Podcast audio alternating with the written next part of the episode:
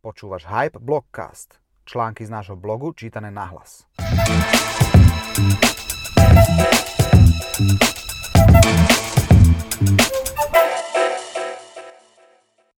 Štyri typy, ako previesť firmu cez koronakrízu.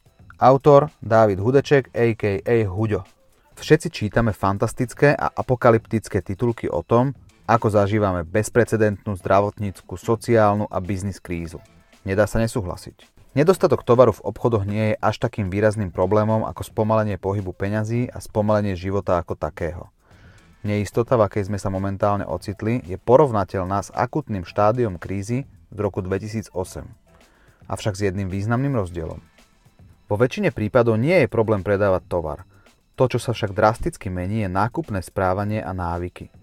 My v marketingovom svete už môžeme pozorovať reálne dáta a dokážeme z aktuálnej situácie vyťažiť všetko, čo ponúka. Futuristický online svet vysokých interakcií, nízkych cien za preklik a absurdných dosahov sa stal načas realitou.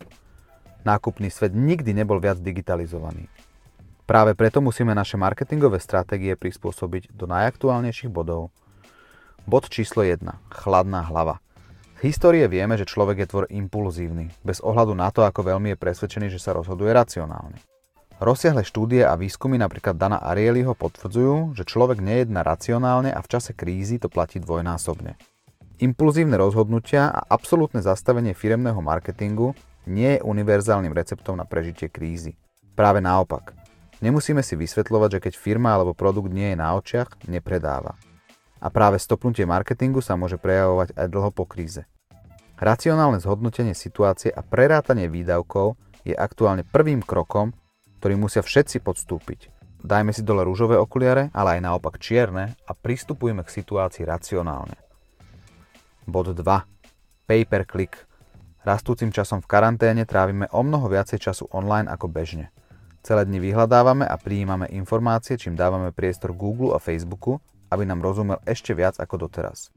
Kampane našich klientov majú aktuálne najväčší význam práve v online priestore. Online marketing nikdy nebol a možno už ani nikdy nebude tak zaujímavým nástrojom na firemnú propagáciu. Navzdory strachu a neistote, ktorá všade panuje, firmy musia racionálne vyhodnotiť, ktoré reklamné kanály by mali pozastaviť a ktoré sú pre nich vyslovenou príležitosťou. Bod číslo 3. Komunikácia. Sociálne siete sú novodobým námestím, trhoviskom a miestom, kde prebieha väčšina diskusí a komunikácie. O to viac v týchto komplikovaných časoch, kedy firmy musia komunikovať na sociálnych sieťach s väčšou intenzitou a citlivosťou. Pretlak informácií, ktorý sa na užívateľov valí, nás nutí zamýšľať sa nad content marketingom a teda tvorbou obsahu, ktorý prináša hodnotu pred sledovateľov. V tomto bode už nie je priestor pre generické, nič nehovoriace príspevky bez akékoľvek estetickej hodnoty. Vytvárajme diskusie, edukujme, píšme blogy a nezabúdajme, že video je stále najsilnejším online marketingovým nástrojom.